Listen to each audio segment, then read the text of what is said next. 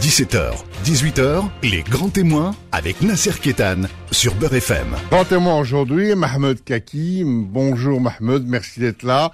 Le 8 mai 45, l'autre 8 mai 45, la mémoire algérienne, la résistance. Euh, ça, vous, vous faites ça depuis très longtemps maintenant, on va en parler. Demain, c'est le 8 mai 45, demain lundi, donc il y aura beaucoup de célébrations en Europe, la victoire sur, euh, euh sur le, le, le nazisme, et sur euh, tout ce qui s'est passé. Et puis, on a, on a tendance un peu à oublier l'autre 8 mai 45.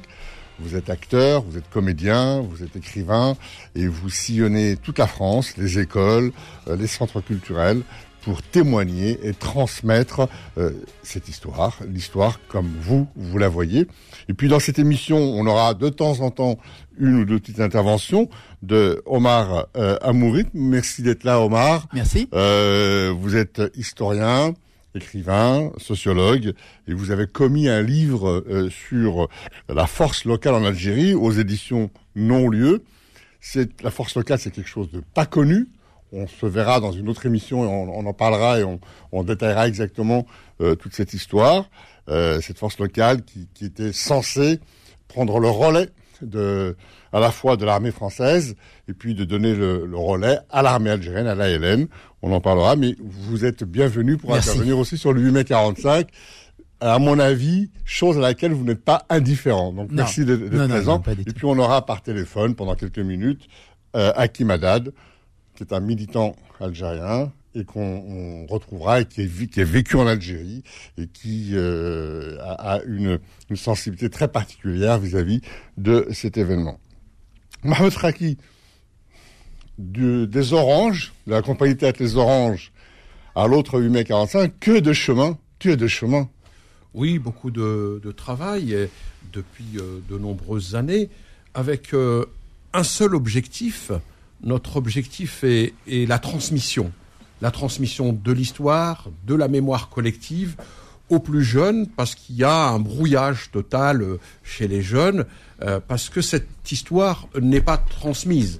C'est pour ça qu'en 2015, euh, nous avons euh, initié euh, un travail de reconnaissance, et notamment à travers un vœu à l'époque euh, au Conseil de Paris, et avec mon ami euh, Olivier Lecourt Grand Maison, euh, nous avons euh, travaillé avec Daniel Simonet pour qu'il y ait un vœu au Conseil de Paris et que ce vœu soit présenté aux élus pour qu'ils le votent et qu'ils le votent en faveur de la reconnaissance du crime contre l'humanité de Sétif, Gelma et Harata. Eh bien, ça a été gagné puisque euh, ce vœu a été voté à l'unanimité, la droite et la gauche, on a été très surpris, et puis 50 villes ensuite ont pris le relais, ont fait euh, ce vœu-là, et donc on a commencé à faire des rassemblements dans plusieurs villes de France, euh, évidemment Nanterre, ville historique de l'immigration algérienne, c'est là-bas que le PPA, le Parti du peuple algérien, a été créé en mars 1937, et donc c'est un moment euh, très fort, très important. C'est là-bas aussi que nous avons fait un travail pour euh, euh, notre ami et, et grand maître euh, Abdelmalek Sayad, le sociologue algérien, et je suis très fier d'avoir contribué à ce qu'il est une rue et un groupe scolaire Abdelmalek Sayad aujourd'hui, parce que l'espace public, c'est quelque chose d'important. Il y a aussi euh, le boulevard du 17 octobre 1961, et tout ça, ça s'est pas fait comme ça, c'est pas tombé du ciel, c'est un travail, c'est une détermination, c'est une conviction. Et il s'agit de, de travailler et d'associer les intelligences pour que ça arrive. Alors, demain, c'est un moment important. On sera en face de la préfecture de Nanterre. Nous organisons un rassemblement important euh, pour euh, se souvenir euh, des victimes euh, de l'autre 8 mai 1945. Alors, que, comment, comment vous allez concilier ça? Parce que le 8 mai 45, c'est euh, la place de l'Étoile, c'est euh, c'est la flamme du soldat inconnu, c'est le président de la République, et puis a votre rassemblement, cette histoire. Pour vous, c'est possible de concilier ces deux, ces deux façons de célébrer le 8 mai 45 Bien sûr.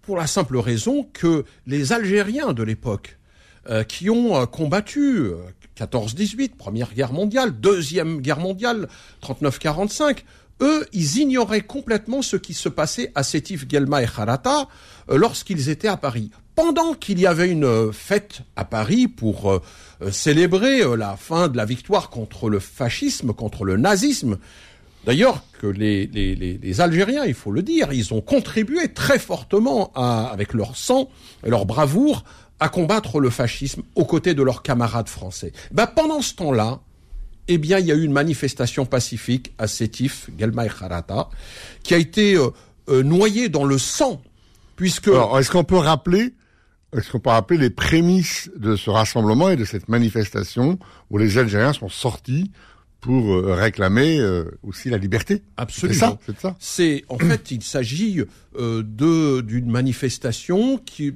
des citoyens pacifique au départ.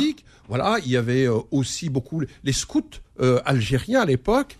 Et donc, euh, ça, ça j'allais dire, c'est parti de travers dans le sens où euh, le fameux jeune scout, donc Bouzid Sahal, qui avait 15 ans, qui a brandi un drapeau algérien. Voilà, c'est ça. Et un gendarme dire. lui a tiré dessus à bout portant. C'est à ce moment-là qu'il y a eu une émeute et que les choses sont parties. Alors évidemment, euh, souvent les historiens me disent, mais euh, français me disent, n'oublie pas Mamed qu'il y a eu aussi des victimes françaises. Oui, c'est vrai, il y a eu une centaine de victimes françaises qui, qui ont eu lieu à ce moment-là lors de, de, de, de, cette émeute. Mais euh, la répression a été terrible puisque selon les travaux de mon ami Jean-Louis Planche, un grand historien qui a travaillé sur les archives de l'ex-CIA, eh bien, euh, euh, la répression a, été a commencé le 8 mai 1945 et s'est terminée le 30 septembre 1945. Pendant cinq mois. C'est pas rien, cinq mois la répression. Et comme une traînée de poudre, ça s'est ça s'est étendu à Gelma, à Kharata, à Béjaïa. Ça, ça, ça, a été quasiment dans, dans toute la région. Absolument, puisque au départ on parlait uniquement de Sétif. Les gens disaient ben, les massacres de Sétif. En fait, non, c'est pas seulement les. On a appris au fur et à mesure des recherches, des travaux. Ce serait long, euh, mais euh, en fait, euh, il y a Kamel Benaïch, par exemple, un journaliste qui a fait œuvre d'histoire aussi. Il y a pas mal de gens qui ont travaillé et il s'avère que c'est la région de l'est qui a largement, je dirais, été réprimée d'une violence inouïe. Et pourquoi? Parce que c'est ça euh, qui, est, important. Il y a un lien logique entre le, le, crime d'État du 17 octobre 1961 et euh, le, le, crime contre l'humanité du 8 mai 1945 à Sétif, Gelma et Kharata et la région de l'Est. C'est quoi ce lien? Ce lien, eh bien, c'est que les citoyens algériens ont relevé la tête. Ce que euh, un, grand philosophe algérien, Sidi Mohamed Barkat, disait le corps d'exception. Ce jour-là, les gens ont dit on n'a plus peur. On se redresse. Parce que le colonialisme a, euh, je dirais, brisé les corps. C'est-à-dire, c'est pas seulement la tête, c'est pas seulement la répression, la mort, etc. Mais c'est que les gens euh, euh, la violence coloniale a, a, a, courbé les corps. C'est ce que dit France Fanon. Voilà. Il dit c'est pas simplement le, il dit c'est l'intérieur, c'est l'âme, l'âme du peuple algérien. Et donc euh, dans son livre Le corps d'exception, Sidi Mohamed Barkat décrit très bien ça, c'est-à-dire que l'idée de de se relever, de se redresser. Et pour avoir, pour les colons, c'est insupportable que un esclave, celui qu'on considère comme un esclave, un indigène, euh, va se relever et va nous regarder en face, les yeux dans les yeux. Et c'est pour ça que la, répression a été d'une violence inouïe, parce qu'il fallait les mater, il fallait faire en sorte que tout ça soit broyé dans le sang et que plus jamais aucun Algérien ne euh, se redresse. Eh bien, ils ont eu faux, ils ont eu tort, puisque de toute façon, c'est à ce moment-là que le nationalisme algérien a véritablement démarré, c'est pas le 1er novembre 1954, selon certaines fables, mais bien euh, en 1945 que la conscience collective a démarré. Et donc c'est pour ça que nous, aujourd'hui, nous, c'est qui le nous? Les Français héritiers de l'immigration algérienne, nous ne pouvons pas rester les bras croisés et seulement commémorer, je dis que c'est très important de commémorer, moi-même j'y vais, la, commémoration euh, du 8 mai 45, la victoire contre les nazis. Mais il y a aussi, et nous devons participer, à l'autre 8 mai 1945 pour dire voilà, dans le même jour, il y a eu aussi ça. Et nous devons, nous devons participer, mais nous devons aussi faire participer le reste de la communauté nationale pour l'intégrer dans cette commémoration. On se retrouve dans un instant, Mahmoud. Absolument. Les grands témoins revient dans un instant. 17h, 18h, les grands témoins avec Nasser Kétan sur Beurre FM. Oui, le 8 mai 45, il s'invite comme grand témoin avec Mohamed euh, Kaki et puis euh, Omar Amoureux, vous êtes historien et sociologue. Cette, euh, cette date du 8 mai 45 qui a d'ailleurs, comment dire, structuré Kateb Yassine, dans son dans, son identité et dans dans, dans, dans, cette force de la révolution algérienne, c'est un un tournant finalement dans le mouvement national. Oui, c'est un tournant et je dirais que c'est un moment de prise de conscience de soi. Et ça a contribué absolument à, impulser la, le mouvement nationaliste. Quand on, lit et on s'intéresse à l'action de l'MTLD pendant des années qui ont suivi la, la, la, la, répression de 45, de 8 mai 45, on s'aperçoit que leur euh, leur euh, mouvement politique s'articule beaucoup sur ce, ce, ce, ce, cet événement de 8 mai 45. Ça, pour eux, c'était une révolte interne qui s'est caractérisée par la suite par toute leur action jusqu'à l'avènement en 1954 de la création. Alors le pouvoir colonial, il a essayé de rattraper un peu les choses après 45. Il a essayé d'un peu de libérer, de faire de, de, de, de, changer un peu la représentation. mais c'était trop tard, c'est fini. C'était absolument trop tard. Le, le, le, mal a été fait. Le mal a été fait et, et les gens euh, quand on lit tout le travail qui a été fait par les gens d'MTLD, je nomme une personne seulement qui a fait un travail colossal, Mohamed Rider, qui était jeune, qui, travaillait énormément, et pour lui, le 8 mai 45, c'était complètement une base de, réflexion et de, c'était une découverte de soi. C'est ça, je, mets l'accent sur ça. Parce que jusqu'à 8 mai 45, il y avait, il y avait, il y avait une sorte de, de répartition de tâches qui ne qui n'allait pas, qui convergeaient pas. Et, et 8 mai 45 a été un détonateur. Et puis là, on, a la naissance de l'organisation spéciale avec Aït Ahmed en Kabylie, Exactement. avec l'Arbi Ben Hidi dans l'Oranie, etc. Et, dans la clandestinité, la lutte armée commence à s'organiser. Bah oui, en, parlant d'Aït Ahmed, pour lui, le 8 mai a été un, vraiment une sorte de prise de conscience. Il était encore jeune et il est... Il, est, il, avait 17-18 ans, bah, presque 20 ans même, je dirais. Euh, il avait un avenir brillant, il pouvait aller à l'école, fils de marabout, etc. Et il a même pas 20 ans et il prend le maquis. Je ne cite pas que ça, Mohamed Belbouzdad aussi, qui a, qui a eu une prise de conscience pour lui, le 8 mai 45, c'était le détonateur. Parce que c'est, c'est, c'est quand même une sorte, une répression inacceptable. Mahmoud Yaki, euh, Mahmoud Yaki, pardon, euh, euh, vous avez en permanence dans votre bouche, je me souviens, résistance. Ces deux mots-là sont en permanence dans votre bouche. La signification de ces deux mots, je me souviens, et résistance. Alors, euh, le vrai mot que j'emploie souvent, c'est exister, c'est résister. En fait, euh, euh, je m'inspire aussi de Abdelmalek Sayad qui disait exister, c'est exister politiquement. Et moi, je dis aussi résister parce que la vie est une résistance en permanente. Résistance contre l'oppression, résistance contre la hagra de tous les jours. et, et, du coup, cette histoire n'est jamais finie. Et, la deuxième chose, c'est je me souviens. Alors, je me souviens, euh, j'ai écrit mes textes sur le souvenir.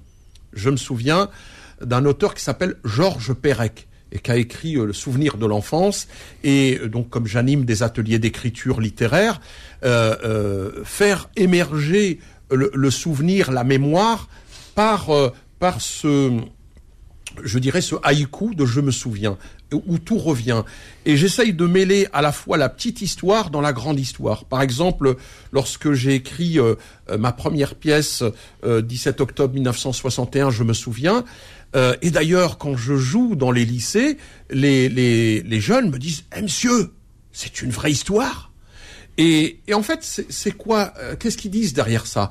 En fait, ils sentent une espèce de sincérité, d'authenticité, à travers des histoires singulières Par exemple, il y a un monsieur qui s'appelle Lambert. En vérité, il s'appelle Ahmed. Pourquoi? Parce qu'il a travaillé 40 ans dans les usines Lambert, qu'il a donné sa force de travail en tant que travailleur algérien à l'époque. D'ailleurs, le vocable algérien, je préfère travailleur algérien. Et donc, euh, euh, ce mec, il a travaillé pendant 40 ans les usines Lambert, et donc on l'a appelé, à l'époque, dans les bidonvilles de Sartrouville, on l'a appelé Lambert. Pourquoi? Ben Parce que il a incarné son, travail. À l'époque, c'était comme ça. Les gens qui, travaillaient à Renault l'appelaient, lui, Renault, etc., etc. Et c'est intéressant de se souvenir des mots de, l'époque, etc., pour les réhabiliter dans ce souvenir d'une histoire populaire dans une grande histoire plus générale. Moi, je sais que mes parents, Mendes France, enfin, dans, euh, il l'appelait Madame la France. Voilà. il comme ça. Et, c'est pour ça que ça devient drôle. Et c'est pour ça que, par exemple, euh, euh, ça, ça, ça, devient... Euh, parce que on a une histoire, effectivement, l'histoire coloniale, comme toutes les histoires, c'est une histoire dramatique.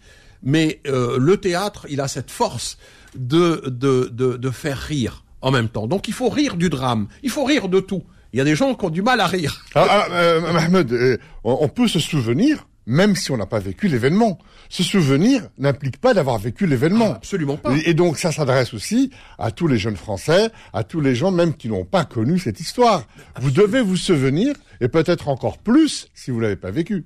Absolument. Il y, a, il y a deux questions qui m'ont été posées lors d'un, euh, d'une pièce de théâtre et lors d'un échange avec des, des élèves au lycée. Eh monsieur, vous êtes algérien? Et je leur dis, bah, je suis un Français héritier de l'immigration algérienne. Et vous êtes tous Français. Et nous sommes tous Français. Nous avons tous des origines. Eh, monsieur, vous avez écrit euh, euh, cette histoire euh, sur les Algériens? Non, cette histoire n'est pas l'histoire des Algériens. C'est l'histoire de France. Comme le 8 mai 1945, pour revenir à votre question de tout à l'heure, évidemment, que c'est l'histoire des Français, de tous les Français. Mais plus généralement, c'est l'histoire de l'humanité. C'est l'histoire universelle. Mais oui, l'histoire appartient à l'humanité. Moi, je m'intéresse au Mexique, je m'intéresse, euh, je dirais, au Lapon, etc. C'est-à-dire que tous les peuples du monde doivent nous intéresser. Il faut qu'on s'intéresse aux autres. Et c'est pour ça qu'il faut euh, euh, l'enjeu numéro un. Et je ne sais pas, je vais quand même le dire dans cette radio parce qu'il faut le rappeler. Cette année, il y a un anniversaire. C'est lequel? C'est le 40e anniversaire de la marche pour l'égalité des droits et contre le racisme. C'est important de se rappeler qu'il y a eu un combat. Et ce combat euh, de ce que j'appelle la mémoire de combat, c'est-à-dire la mémoire de la dignité contre la hagra, contre les injustices, eh ben, débute en 1926, c'est-à-dire avec l'étoile nord-africaine à Paris, dans le cadre de, euh, de l'international communiste, il faut le rappeler. Et elle a été dissoute par qui? L'étoile nord-africaine. Elle a été dissoute par le Front populaire. Et ça, personne ne le sait, personne ne le dit. Eh ben, il faut le dire. Et c'est ça les paradoxes. C'est pour ça que d'ailleurs Messadi Hadj a euh, créé avec ses compagnons à Nanterre, dans un café algérien, et déclaré à la préfecture sénéoise le PPA, le Parti du peuple algérien. Donc on a une histoire extrêmement euh, complexe et en même temps très enrichissante. On sait très bien que la gauche française ce soit Jules Ferry, qui était un colonialiste euh, patenté, euh, Victor Hugo, qui a fait un discours de colonialiste à la Chambre, euh, Gambetta, euh, qui, qui, qui, qui, a, qui pendant Gambetta, c'est là où les décrets Crémieux ont été, ont été votés. On, on, sait très bien que la gauche française a été colonialiste. Même le Parti communiste français, qui était, qui n'a jamais les été. spéciaux en 1956. qui, a, qui a voté les pouvoirs spéciaux. Ils ont été votés par la gauche dans son ensemble. Le Parti communiste français, à ne pas confondre avec le Parti communiste algérien, qui lui a pris les armes et dans lesquels on a retrouvé beaucoup de concitoyens, de, de citoyens algériens d'origine juive qui ont pris les armes contre le colonialisme. En 1956, les pouvoirs spéciaux ont été votés à l'unanimité dans l'Assemblée nationale, c'est-à-dire le PS, euh, tout le monde, le PC évidemment, etc. Euh, droite-gauche. Et donc ça a été une formidable répression. Et donc c'est intéressant. Alors moi, ce que je voulais dire simplement, c'est que malgré tout ça, hein, toute cette histoire, il faut qu'elle soit transmise d'une part il faut qu'elle soit transmise d'une part, mais qu'il faut en même temps, il faut de la beauté. Il faut de la beauté et il faut qu'il y ait de la fierté. Parce que il faut pouvoir se redresser. C'est-à-dire que nos parents ne sont pas morts pour rien. Le 17 octobre, nos parents sont morts pour la dignité, pour la justice, pour le droit de, de vivre euh, libre. Et, et c'est pour ça qu'il faut leur redonner cette histoire-là. Et en même temps, eh ben, les, nos jeunes, ils ont besoin de cette fierté-là. Euh, et ils ont besoin, je dis nos jeunes, nos jeunes en général, universels, hein, pas seulement les, Français héritiers de l'immigration algérienne, tous les jeunes, ils ont besoin de, beauté et ils ont besoin de rire. Et c'est pour ça que le théâtre c'est formidable parce qu'on peut rire et on peut rire de plein de choses et on peut tordre le cou à au mythe. Par exemple, moi je dis dans mon texte, euh, voilà, à un moment donné, je, je, fais une narration et je dis boum comme Boumedienne arrive, boum, comme Boumedienne, le, le moustachu, le dur, l'homme à la moustache. L'homme au cigare. voilà. Et donc, Mohamed Bokhoroba. Et donc, faut rigoler. Parce que si on rigole pas, on attrape le cancer. Mais c'est ça. Les maladies viennent, les, les, ulcères, la maladie des Algériens quand même. C'est quoi? C'est les ulcères. C'est parce qu'on est, on est tendu, etc. Et on peut pas rire. Et il faut rigoler. On se retrouve dans un instant. Les grands témoins revient dans un instant. 17h, 18h, les grands témoins avec Nasser Kétan sur Beurre FM. Oui, et Mohamed, Mohamed Kaki et puis euh, Omar Amourit euh, le 8 mai 45. Je me souviens, résistance, et puis deux autres mots très importants, connaissance et transmission. Euh, ces derniers mois, euh, ces, dernières, ces dernières années, euh, le président de la République, Emmanuel Macron, a, a mis un, coup de pied dans la fourmilière et Benjamin Stora a fait un rapport. Euh, il y a eu des choses qui se sont délivrées, il y a des commissions qui sont mises en place, commission du côté algérien, commission du côté euh, français, euh, essayer de, de, réécrire un peu tout ça. Ça va dans le bon sens, Mohamed? Alors il y a des choses qui avancent incontestablement. On peut pas dire que tout est noir, qu'il y a rien qui, c'est toujours comme avant. C'est pas vrai. Euh, Emmanuel Macron a fait avancer un certain nombre de choses, notamment euh, le fait qu'il soit venu le 17 octobre sur le pont de Beson euh, l'année dernière. Moi, j'ai trouvé ça vraiment intéressant qu'un président de la République vienne sur le pont de Beson, là où ont été noyés les Algériens euh, en 1961, le 17 octobre, et euh, qui puisse se recueillir. Simplement, euh, je lui dirais juste une chose, euh, Monsieur le Président de la République, vous avez fait un demi-pas, c'est très bien, mais pour un marcheur, il faut faire un vrai pas. C'est-à-dire, mais, mais avec euh, la reconnaissance du crime, de l'assassinat, de la disparition de Maurice Audin, et aussi celle de Ahmed Boumengel, c'est aussi des grands pas qui ont été faits. Absolument, ce sont des pas intéressants et, et importants. Simplement, par exemple, quand on quand il dit que en fait euh, la responsabilité c'est le préfet Maurice Papon. Non, euh, je ne suis pas d'accord. La responsabilité c'est Roger Frey le ministre de l'Intérieur. La responsabilité, c'est Michel Debré, le Premier ministre. Donc, un préfet n'est pas en freelance. Il, il, faut, il faut une vraie reconnaissance de l'État. Une, une, reconnaissance de politique de l'État. Et, et, et, une reconnaissance en tant que crime d'État. En tant que crime d'État. Ce n'est pas une répression. Euh, parce que par exemple, il y avait, euh, il y a certains qui disent, bon voilà, c'est une répression. Non, c'est pas une répression, c'est un crime d'État, parce que le, le, Premier ministre Michel Debré n'était pas d'accord sur l'indépendance. Il ne voulait pas de l'indépendance. Il était en désaccord avec le grand Charles. Mm. Et donc c'est pour ça qu'il y a eu ça. Personne ne le dit, personne ne le sait. Je veux dire qu'ils étaient en désaccord. Et comme ils ne pouvaient pas euh, lui tenir tête au grand Charles, parce que c'est le grand Charles, mm. Charles de Gaulle, eh bien, euh, il s'est vengé sur les Algériens euh, avec euh, Roger Frey, et ils ont laissé faire Maurice Papon, lui ont, on, lui ont donné carte blanche, et donc il a noyé dans le sang 300 Algériens le 17 octobre 1961 et les jours suivants. Et donc ça, c'est ça qu'il faut le dire, il faut le reconnaître, et donc Monsieur Macron, il faut qu'il aille plus loin. Comme il a été candidat à Alger, qu'est-ce qu'il a dit à Alger? Il a dit, c'est un crime contre l'humanité, en parlant des crimes euh, euh, coloniaux en Algérie, singulièrement celui du 8 mai 1945. Alors aujourd'hui qu'il est président, eh ben nous on lui demande simplement, Monsieur le Président, eh reconnaissez que euh, les crimes coloniaux qui se sont passés en Algérie et singulièrement celui du 8 mai 1945, reconnaissez-le qu'il soit un crime contre l'humanité. Pourquoi? Parce que ce sera des déclinaisons après. On va permettre aux historiens algériens, français, euh, tous les autres de travailler, de travailler véritablement ensemble et de donner les moyens aux historiens de travailler ensemble. Et pas que les historiens. On peut, et, et, on peut lui dire que euh, dans la répression du 8 mai 45, l'État français a assassiné, a tué des soldats qui ont libéré la France, Absolument. qui étaient dans la manifestation. Ils ont libéré la France et voulaient tuer euh, quelques heures après. Donc il y a un problème. C'est ça le. C'est cette schizophrénie historique, elle est, elle est, elle est difficile à vivre, mais il faut, il faut l'affronter.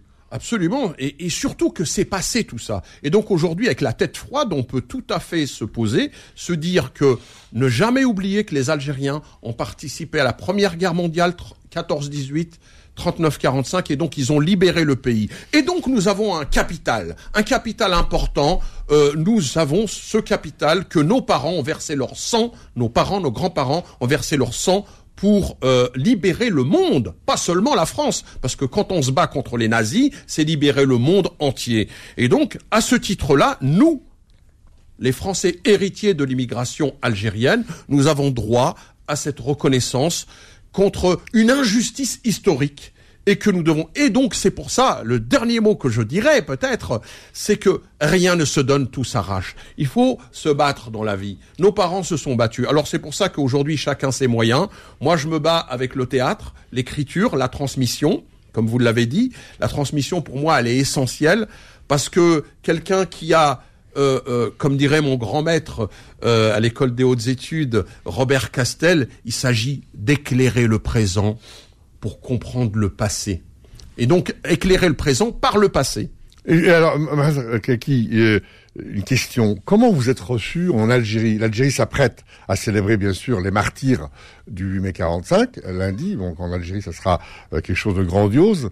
Comment vous, votre travail, est, euh, est accueilli en Algérie Est-ce qu'on en parle Est-ce que vous, comment vous êtes accueilli Euh, euh, Racontez-nous un peu. Alors, par les Algériens, les habitants, je dirais, je suis bien accueilli. Euh, beaucoup de gens euh, euh, me me- m'envoient des messages de fraternité, d'amour. Je suis comblé. J'étais à Marseille euh, pas plus tard que le 1er mai. J'ai été reçu par mes frères et mes sœurs algériennes, algériens. Une chaleur, hein, ils m'ont ils m'ont inondé d'ondes positives. J'étais dans les Ardennes, pareil. Et en Algérie, je reçois des messages importants. Euh, par euh, euh, les autorités, je n'ai pas aucun signe, je ne suis pas invité, et c'est dommage. Et je vais vous dire encore une confidence, monsieur.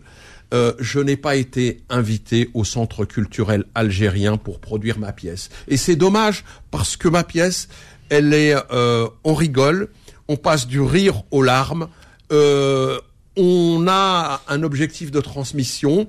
Et donc c'est du théâtre et c'est seulement du théâtre. Et je trouve dommage qu'on m'invite partout dans toute la France, sauf au centre culturel algérien, rue de la Croix-Niver. Je ne comprends pas. euh, je ne comprends pas. C'est une question et, c'est dommage. Alors, euh, euh, Mohamed Kaki, euh, le 17 octobre 61, je me souviens. Hakima, 5 juillet 1962, très belle pièce de théâtre aussi, je me souviens. Le 8 mai 45, l'autre 8 mai 45, je me souviens. Ça veut dire que dans toutes ces dates, il y en a encore beaucoup, il y a une logique, euh, c'est la logique de l'oppression coloniale. C'est-à-dire que euh, il y, a- toujours un fil conducteur, il y a une cohérence, et c'est cette cohérence que vous voulez enseigner, euh, transmettre aux nouvelles générations? Alors oui, absolument, mais c'est aussi les nuances et la dialectique. Penser une chose et dans le même temps envisager son contraire. C'est ça la vie. C'est pas noir, c'est pas blanc. Par exemple, dans Hakima, je parle de quoi? Je parle des kidnappings des jeunes filles, notamment à Biskra, où euh, je, raconte dans cette oasis où une jeune fille a disparu. Donc une jeune fille qui s'appelle Hakima, et euh, euh, à l'époque, l'armée française faisait des kidnappings. C'était pas légal, mais ils en faisaient. Euh, on le sait, et donc ça se traduisait par des viols, par des, des, des choses terribles. Et le malheur de cette jeune femme Hakima, quand elle, elle, est, elle, est, elle est kidnappée par l'armée française dans ma, dans ma pièce, et que ensuite le lendemain il la jette comme un, comme un, comme un morceau de viande euh, euh, au bord du village son grand-père, euh, son, son oncle la récupère, la soigne, etc. Mais elle va vivre un drame terrible, celui de l'honneur.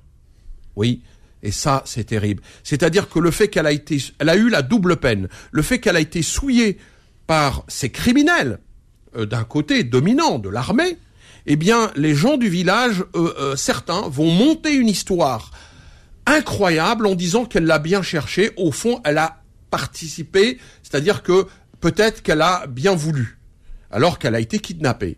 Et donc elle sera fusillée dans le village. Et c'est pour ça que c'est important. C'est-à-dire que des criminels, vous en avez à la fois des deux côtés y compris dans dans euh, les villages avec cette logique de l'honneur, etc. la logique du NIF, comme on dit, mais le NIF, euh, il peut vous envoyer au droit au mur. Et donc c'est pour ça que c'est important de, de dire les logiques claniques, comment ça se passait à l'époque. C'était terrible. On pouvait monter, un, par exemple, n'importe qui pouvait devenir un harki. Vous dénoncez votre voisin, vous dites tiens il est euh, euh, et demain il est fusillé. Euh, alors que c'est pas vrai. Oui, et donc c'est une justice arbitraire aussi d'une logique. Et, et c'est pour ça que moi je suis dans la nuance. Il n'y a pas seulement d'un côté la violence coloniale qui, c'est vrai, elle a existé en depuis fait, En fait, vous êtes dans un traitement horizontal de l'histoire et non pas vertical. C'est vrai, vrai que dans cette, dans, dans, comme dans toute guerre, c'est la porte ouverte à toutes les exactions, à l'arbitraire, à la, discrétion, à la hogra. Euh, Mohamed Hakaki, euh, merci pour ce formidable travail sur la dignité, sur la reconnaissance, sur la mémoire. On vous souhaite bonne route et puis euh, euh, on se retrouvera probablement et j'en suis sûr dans un dans un très court instant. Enfin, merci, merci beaucoup à vous et ma pièce de théâtre Hakima 5 juillet 62, je me souviens, elle va se produire dans plusieurs villes de France à la rentrée. On aura les dates à partir d'octobre, euh, donc 2023-2024. Et puis en attendant, bah, demain, lundi à 12 heures précisément, en face de la préfecture euh, de Nanterre, nous organisons ce rassemblement en souvenir de la mémoire euh, de l'autre 8 mai 1945 de nos parents, grands-parents qui sont morts, plus de 40 000 personnes. Merci Mahmoud Gaki, merci, euh, Omar Amourit et à très bientôt dans les grands témoins. Retrouvez les grands témoins tous les dimanches de 17h à 18h et en podcast sur beurrefm.net et l'appli Beurrefm.